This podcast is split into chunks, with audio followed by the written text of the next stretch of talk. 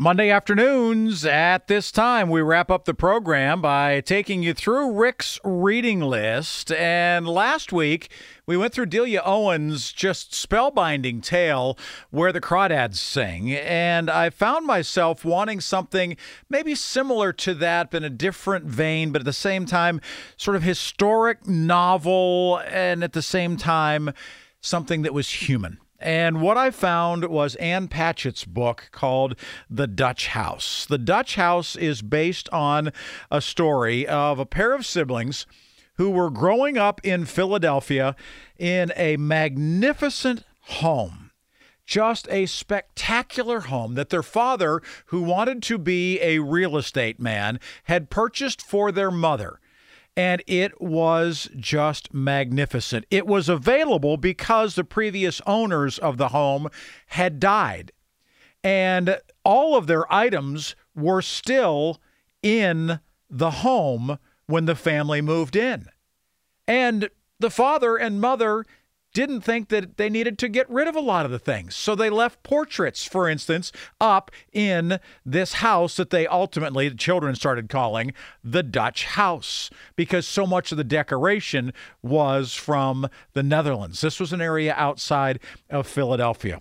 The ironclad relationship that ultimately forges between a brother and a sister named Danny and Maeve was tested by everything. And yet, the one constant in their life was this enormous, grand house where they grew up, well, until the death of their parents. Danny and Maeve's mother basically started to disappear happened several times when they were quite young, but she always seemed to come back after a few days, and then maybe it became a week, and then maybe a week and a half until ultimately she never came back again. So that left two young children to be raised by a father who was working like crazy to develop his real estate business. He wanted to have this conglomerate in southeastern Pennsylvania that include Pennsylvania and New Jersey and the surrounding area as well. And when their mother disappeared, it wasn't long after that that their father remarried a much younger woman who became not only their stepmother, but brought with them two stepsisters. And it turns out that Andrea, the stepmother, promptly gave her daughters preferential treatment and almost ignored the children of her new husband. Danny and Maeve become orphans when Danny was working with his father and sees his father have a massive heart attack and suddenly is dead at the age of 53. So then Danny and his significantly older sister basically are told a short time after their father died that they needed to get out of the house by their stepmother. Now, for Maeve, it wasn't that much of an issue because she was older and was out working on her own. She had graduated from college, but for Danny, he was a young man and had nowhere to go, and his sister was the only one who could give him a place to stay. And so here, a young man, not even yet 16 years old, in high school, moves in with his older sister, who is in her early 20s, and yet they still couldn't find themselves any sort of way to stay away from this Dutch house. They kept going back to it over and over again. They kept using that as a backdrop for their conversations. And in a really dysfunctional kind of way, they felt that they still lived there, even though they no longer did and they'd basically been thrown out of that home.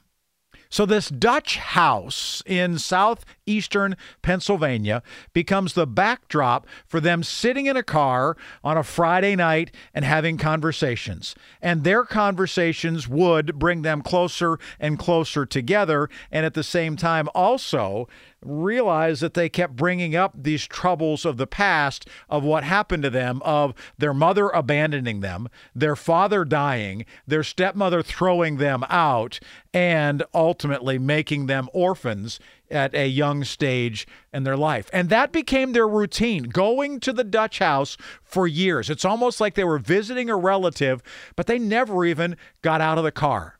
So, this was the backdrop for this relationship between siblings that ultimately gets stronger and stronger and stronger, as you would imagine, because the reality is that neither one of them had anyone else in the world.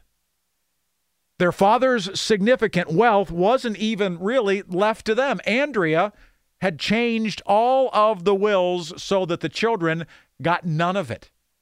All they received was a trust that could be used for education. But remember, the sister Maeve, she was already educated. So that meant that Danny and Maeve concoct a plan where he is going to go to private school in New England and then is going to go to Columbia. And then by continuing to go on and get more education, i.e., medical school, they can then take more money away from the stepmother, Andrea, and use it for their education. It's a sad story.